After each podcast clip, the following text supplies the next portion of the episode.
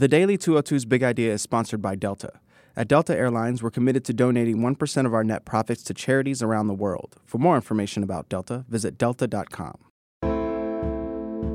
Good morning. I'm James Hohmann from The Washington Post, and this is the Daily 202 for Tuesday, June 26th. In today's news, Republicans give up on passing an ambitious immigration bill.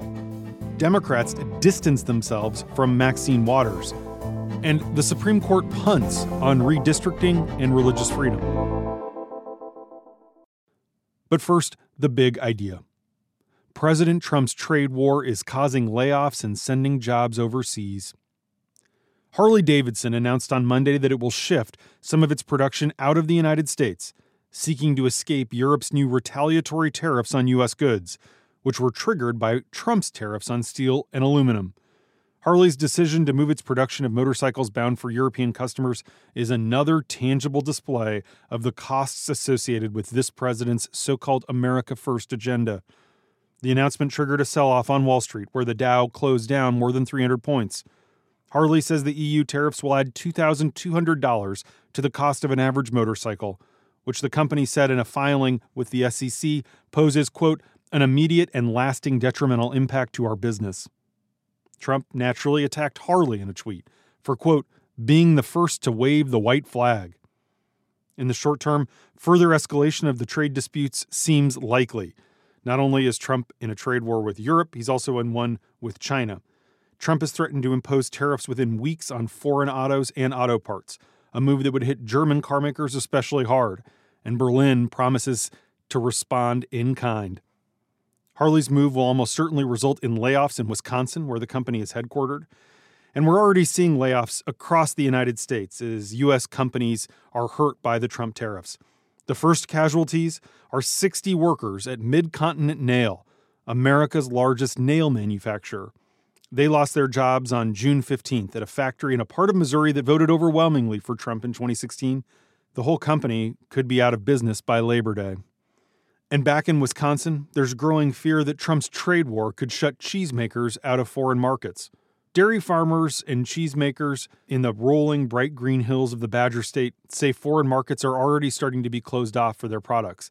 And because the cows keep making milk, whether we're in a trade war or not, if there's more supply than demand, farmers say they're going to have to start dumping milk in their fields.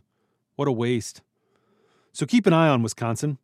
Harley is headquartered there, and dairy farms aren't just some of the biggest employers in the state, they're also central to the culture. And Trump's traveling to Wisconsin on Thursday.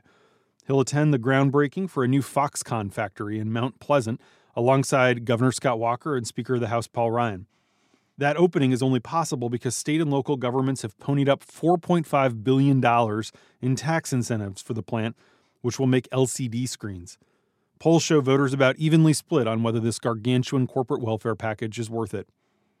Trump narrowly carried Wisconsin in 2016, the first Republican to win it since Ronald Reagan.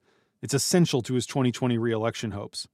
But picking a fight with Harley and dairy farmers might not be a good way to win it again. And that's the big idea. Here are three other headlines that ought to be on your radar. Number one Republicans in Congress are pressing ahead with a narrow fix to the family separation crisis, all but abandoning efforts for any kind of far reaching immigration overhaul. The measure under discussion in the Senate would address a flaw in the executive order Trump issued last week mandating migrant children and parents not be separated during their detention. That order would potentially violate a 1997 court order requiring that children be released after 20 days. The Senate GOP proposal would allow children to stay longer with their parents in detention. But there's no guarantee the Senate can act before lawmakers break for the week long 4th of July recess and Democrats are reluctant to sign on to a bill they say could keep thousands of families in indefinite federal detention. Meanwhile, in the House, days of last ditch negotiations have convinced top Republicans that they're not going to be able to pass a broad GOP immigration bill this week, prompting them to explore their own version of narrower legislation.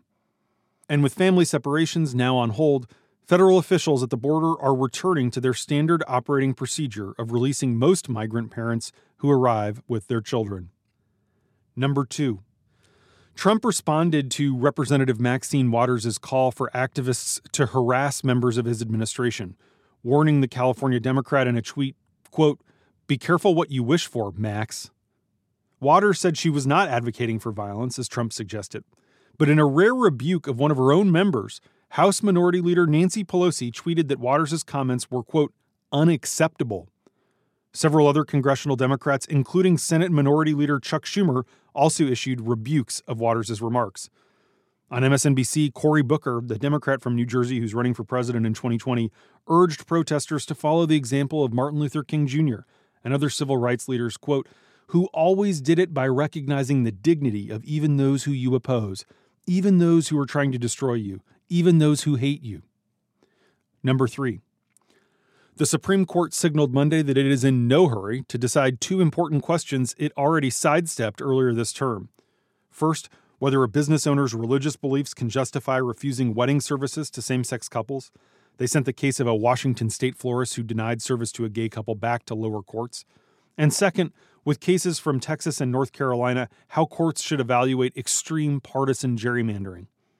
It was like punting after a punt, and it raises questions about the careful path the court is taking this term. One of the biggest questions is whether the delay is related to the plans of Justice Anthony Kennedy, whose vote is pivotal and who may decide to retire. Speculation in Washington is at a fever pitch because it's hard to overstate how significant a Kennedy retirement would be for the judicial system. The court is sometimes reluctant to take controversial cases when ideologically divided justices don't know who will decide the next term. There are a few more decision days left.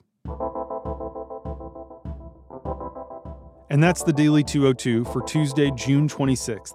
Thanks for listening. I'm James Hohmann. I'll talk to you tomorrow.